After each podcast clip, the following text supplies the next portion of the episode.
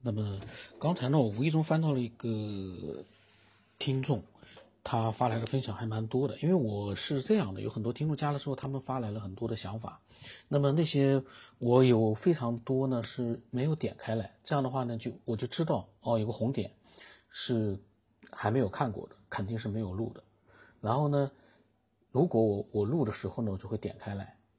然后把里面的内容录掉。我刚才无意当中点开了这个听众啊，张林宇，那么他呢分享的内容也是非常的精彩。他当时跟我说，他说他是在一个比较小的一个电台上听到，然后这个电台上的节目呢不是很多，他很喜欢，呃，然后他呢在节目里面，他可能听得比较早的节目，他听到了微信，啊也不对啊，这个微信是新的节目里面才有的，那么他加了微信呢。他是想多交流，但是呢，这个是半年之前的一个交流，呃，然后这个交流完了之后呢，因为我可能没也没有跟他进行更多的一个交流了。那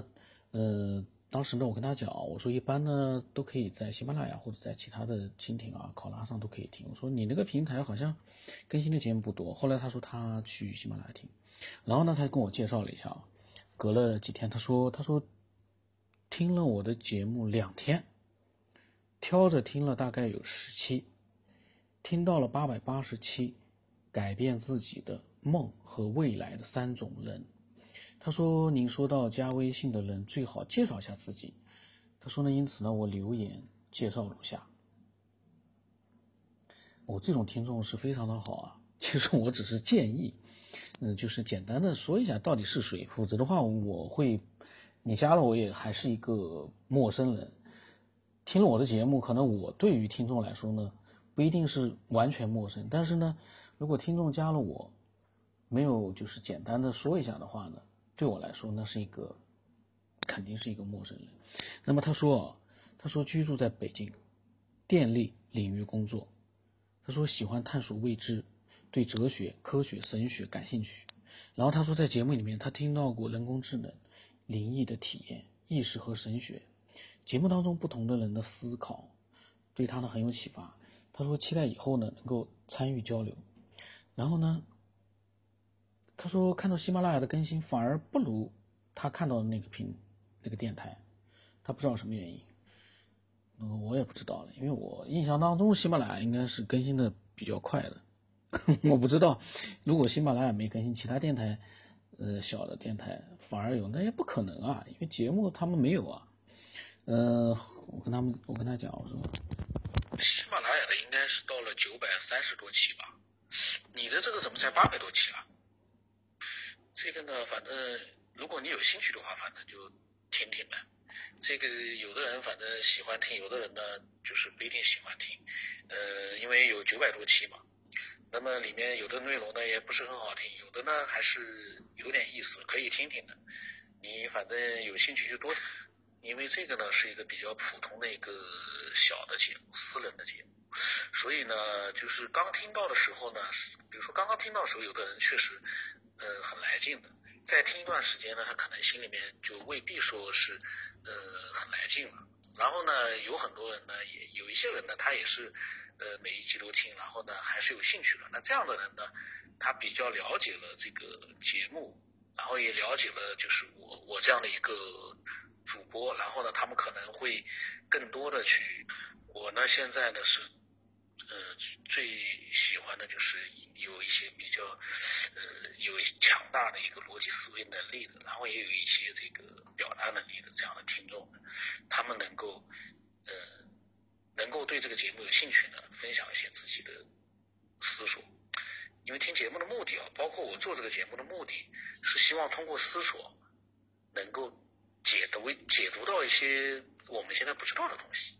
因为我们现在不是科学家，我们只能用自己的一个逻辑思维，想办法通过现有的一些信息啊，去解读一些东西。但是这个呢，一般的人呢，很难去解读到一些什么。一定要有一个强大的一个思维能力的这样的人，才有可能去做一些突破的。我呢是其实是这样的一个想法啊，你反正你随意啊。另外呢，你可能、嗯、因为只听了十期嘛，你不知道我为什么是希望就是说知道一些听众加我的时候呢，有一点信息，但我不不是说我想了解这个人，我只想呃，就是说希望就是正常的，你要添加一个人的时候呢，最起码你要说一下你听了多少节目，然后呢你听你是不是对这个节目有兴趣。但是他是什么工作什么样的地方的人我从来不问。我的那些听众啊，有很多人跟我都很熟了，分了分享了好多的内容，但是我从来没有问他你在哪里工作或者是什么样的一个行业，我从来没问过。因为呢这个因为说句实话，对我来说呢，呃，人熟了之后，这些呢其实都是次要的。所以你刚才那个发了那么多，我倒觉得呀，呃，我说这个人做事情还是挺认真的啊。因为一般来说，其实我不是那个意思啊，了解这么多信息，没有这个意思啊。然后呢，他说对的呀，他说一两点的启发呢就会受用了。他说有观点和想法的时候呢，他就会和我交流的。然后他说有没有逻辑思维能力，他不敢讲，但是呢，他觉得人要有一个科学的精神和喜欢探索未知的兴趣。他说在节目里面，科学边缘节目里面有很多嘉宾的观点给我一个不同的视角，这种视角有的主观有的客观都非常的受用。主观能体现出我们就是人类学习知识的发散角度与自身的特点经历有关，即使观点我不同意，但是呢我也觉得很有意思，这他说的。那对于纯粹客观的东西，主要是一些理论和知识，他觉得能够补充他的知识结构也非常好。他说谢谢这样的一个节目，呃，这是一个非常理性的一个听众啊。那么因为可能呢，确实有很多的听众是因为我没有去回复他们，嗯、呃，然后呢，他们可能也索然无趣了，因为就听吧，呃，这个是一个什么样的情况？其实已经都一千期了。嗯，经常听节目的人其实应该知道的。嗯，我其实讲了很多遍了，录节目的时候呢，是一个思索的过程。然后这样的一些内容呢，最好是刚看到有新鲜度，然后呢，你才能更投入、更专注的去录这期节目。如果一开始做了很多的大量的一个交流之后，说实话，那个时候再录节目那，真的要过很长时间，你可能嗯效果会可能好一点。另外一个、嗯、其实我没有太多的一个精力去呃做一些什么样的交流，也没有资格去做交流，关键是我不懂科学，所以呢这个交流呢就是无从谈起。所以我觉得呢嗯真的像之前的很多的一些分享者啊，他们并不在乎我能不能跟他们互动，能不能回复他们。他们因为认准了一件事情，他们觉得是很重要的一件事情，就是他们不是对我来分享，也不是跟我来做交流，他们是来跟听众做分享，跟听众做一个那种间接的交流，这是最关键的。那么他呢给我发来了一些网络里面的英文的一些关于人类来自于外星系的一些发现和推论，同时呢，这些内容也提出了现代文明只不过是，呃，人类，当代人类对于失落文明的再回忆。然后他发来都是一段一段的英文啊，他复制过来的。那么呢，我把它翻译过来了，因为微信啊，有个微信翻译非常好，把它翻译的基本上很准确。但是，如果因为我没有看啊。如果这些内容里面有一些不通的地方，大家就谅解一下吧。这微信翻译不能保证它是百分之百正确的，就像一个人去翻译一样的，他也不一定能够翻译的恰如其分的非常的一个准确。我们把意思听懂就行了啊，咱们不要像那个网络喷子和网络流氓那样去吹毛求疵。然后呢，他这个吹毛求疵还是呃用一种网络畜生的态度来吹毛求疵，那个是不行。我们的真正的听众是比较豁达大度，也是比较包容的。那么所以呢我才会录这样的一个节目。如果说真的网络流氓呃很多，那说句实话，那我也会索然无趣的。你们天天录节目给网络流氓听，那个就没有意思了。网络流氓现在只是听众里面的个别的一个小群体，那么我的节目也不是给他们听的，但是他们凑上来听，我并不会就是说拒绝。但是呢很明确的是，这个节目闲扯地带是给他们听的，这个科学边缘不是给他们听的，那个是专门用来刺激他们用的。那么这些英文啊，我们大概的快速的过一遍啊。但是如果人类就是我们一直寻找的外星人呢？根据专家的说法，人类很可能是和另一个物种杂交的，可能是来自于遥远的太阳系，距离地球最近的一个星系之一的半人马座阿尔法星系列，孕育了现代人类。这不就是回家之旅说的那个？他是说的是天狼星啊。那么他说，今天的伊拉克也就是苏美尔人的基什古城，这个古城名字我不知道有没有翻译的对哦。考古学家发现了这个星球上最古老的文献之一，基什的石碑呢，被认为可以追溯到公元前三千五百年，也就到现在的话呢是快六千年。苏美尔国王呢，这个列出了基西基什是第一个跟随洪水的城市，从居尔开始，苏美尔的继承者被称为库拉辛纳贝尔，但实际上这是阿卡德语当中一句话，意思就是他们都是上帝。因此呢，一些学者认为啊，这可能是为了表明基什在一段时间之内是没有一个中央权力机构。这个古老的文献被认为先于苏美尔人的楔形文字书写和埃及象形文字近百年，哦，就先于呃其他的像埃及的象形文字要先于它近百年。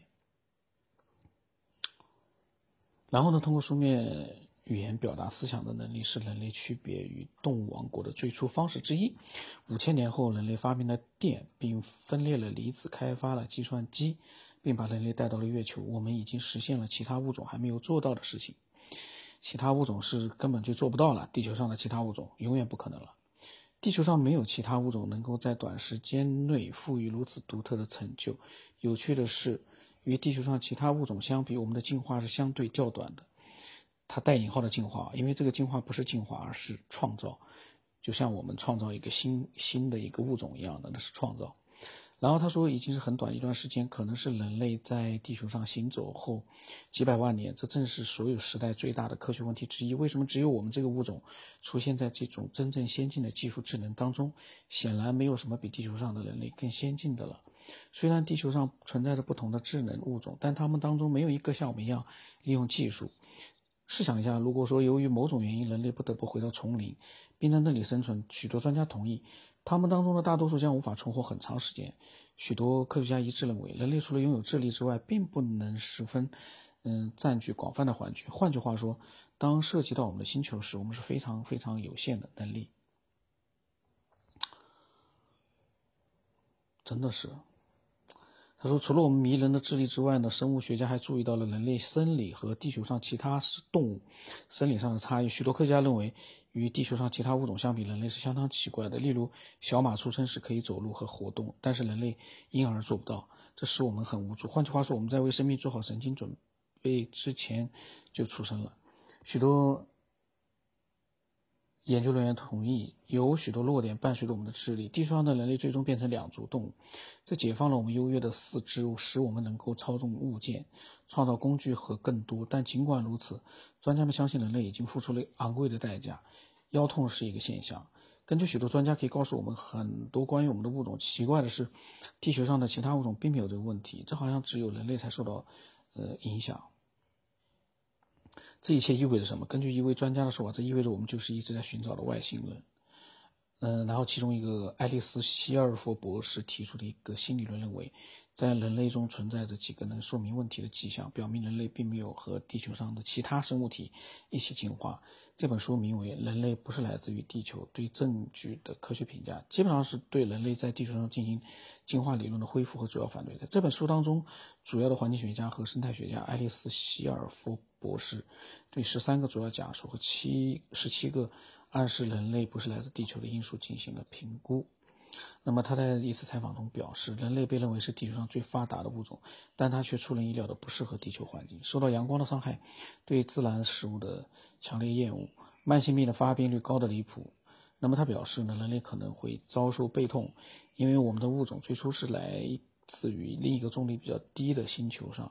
进化而来的，这增加了这种神秘感。然后他指出呢，新生儿的头很大，让母亲很难生育，这可能会导致母子双亡。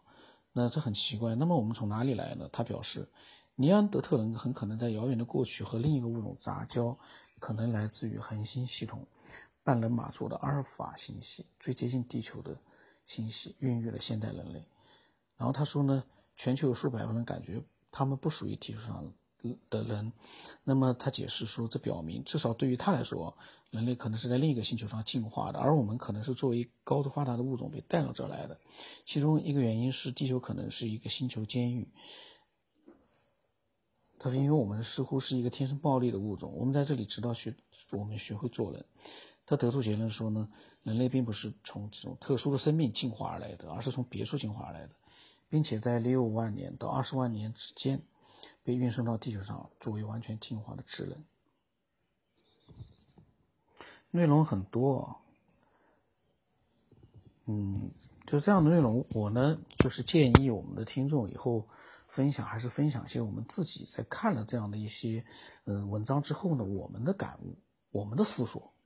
我们的思索不一定跟文章里面所讲的是一模一样的，我们可能有所延伸，然后有所变化。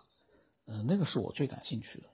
因为如果说全部都是网络上复制的内容，其实我看到的内容更多，我在网络里面看到的相关内容可能更多，但我一般也不会去花太多时间去干，因为绝大多数的都是一些呃没有太多的一个怎么说呢，没有真实度，你去看它的话呢，就是处处都感觉到不真实编造，那我就没有兴趣了，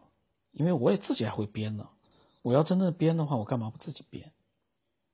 所以呢，我们尽量、哦、分享我们自己的思索，这是我觉得最有价值的。那么正像他所指出的，根据现代的 D N A 测序，我们所知道人类并不只是来自于非洲同一个祖先的单一种族，而是一个杂交物种，其背后隐藏着一个更加神秘的真相。在关于阴性血缘讨论当中提出许多问题，事实上如果人类确实从一个古老的共同的非洲祖先进化而来，那么理论认为每个人的血是可以相容的，但遗憾的是事实上并不如并非如此。这提出了许多问题，科学本身并不能完全回答这些问题。 R H 阴性血液是从哪里来的？为什么一个携带 R H 阳性的孩子的 R H 阴性母亲试图拒绝他自己的孩子？这是否有可能用一个颇为争议的理论来解释，就认为人类实际上不是一个种族，而是混合物种的理论。那么这本书呢，是罗伯特·塞佩赫写的《物种与失忆》。我们的近期历史告诉我们更多关于神秘的血型。健忘症物种不仅暗示人类实际上是一个杂交物种，作者认为在我们之前，高度发达的文明已经在地球上了，就像是历史神秘的告诉我们一样，被某种全球大灾难所毁灭。要念这篇文章哦，念这个这些英文翻译过来的文字哦，嗓子都哑了，因为它跟我们自己的思索不一样的。这个，这个，那么他认为啊，就是那个作者认为，对于每一个灭绝的种族，另一个已经取代了他的位置，只有少数人坚持着对过去种族的记忆和神圣的知识。在我们的虚荣心当中，我们认为我们已经发现了科学和技术一些伟大真理，但事实上我们才刚刚开始发现过去文明的深刻智慧。在许多方面，我们就像一个觉醒的物种和健忘症，渴望找回我们被遗忘的过去。西班牙和法国的巴斯克人的血液的比例最高，老血液带有 R H 阴性约 百分之三十， 另外 百分之六十 携带阴性基因。国际自然保护联盟承认的灵长类动物有六百一十二个亚种，没有人具有 R H， 没有，这里面没有人没有具有 R H 阴性血液。具有健忘症的物种来自于就这本书啊，我们的近近视这本书。然后呢，当时我看了一下他翻译过来的，就是我微信翻译过来的文字之后，我也发表了我的想法啊。我可能是用那个那段时间我喜欢用文字打打字，所以里面可能就是。可能也会有些错别字，好像也没有。我当时我说我说我觉得呢，如果外国人开脑洞呢没问题，但是从逻辑上来说，如果说他们把一个他们觉得是暴力物种的智能这样的一个等级的生物呢，从遥远的外太空把它移植到地上的一个监狱，其实可以设想一下，就像我们人类跟我们的这个猴子或者是猩猩这样的一些物种，我们人类会不会把它们关到另外一个那么遥远的需要花费很多精力的能源才能送到一个星球上去？我说我觉得不太可能，因为这个星星在暴力对我们人类没有任何的威胁，就像是智能，它在暴力对那个比我们发达很多的这样的一个高等文明来说呢，也不应该是一个什么样的太大的威胁。要运送到这么远的一个星球上去呢，它运送了多少来呢？我说如果是大开脑洞的话，说来玩玩也就算了，但是如果把它当成是一个比较感觉到有可能性比较大的这样的一个推测的话，那从逻辑上来说，你要百分之百让人觉得找不出任何的漏洞，我觉得那才有一个最起码的一个基础，个人的看法。然后我说，而且呢，这又带来另一个问题，如果人类是因为另外一个高等文明送来的一个物种产生的，那么跟地球上的所谓的尼安德特人混合产生的，那么地球上的这些动物生命，他们是到底哪来的？这就存在一个问题，难道真的是进化来的吗？不要说人是那么复杂，其实那些小动物，所有的生物植物其实都很复杂，并不像我们看到的那么简单。那他们从哪来的？就这么一说一样，这样一来的话呢，人的起源假设是来自于外太空，那么除人之外的其他物种，他们是怎么起源的？这又多了个问题出来，所以要考虑问题还是挺有意思的。这是我当时跟他的一个回复。嗯，因为有的时候这个细思极恐表现在什么地方？当我们去想想那些小动物，最近夏天，每天晚上有蚊子的时候，你根本很难，有的时候很难打到它。夜里面啊，它飞来飞去，它能咬到你，但是你要打它的话，有的时候也很顺利，有的时候很难。一个蚊子要折腾你很长时间，它很小，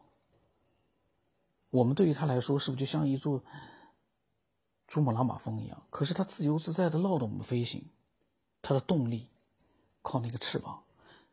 相对于它的体型来说，它的运动量有多大？它那个小小的体型里面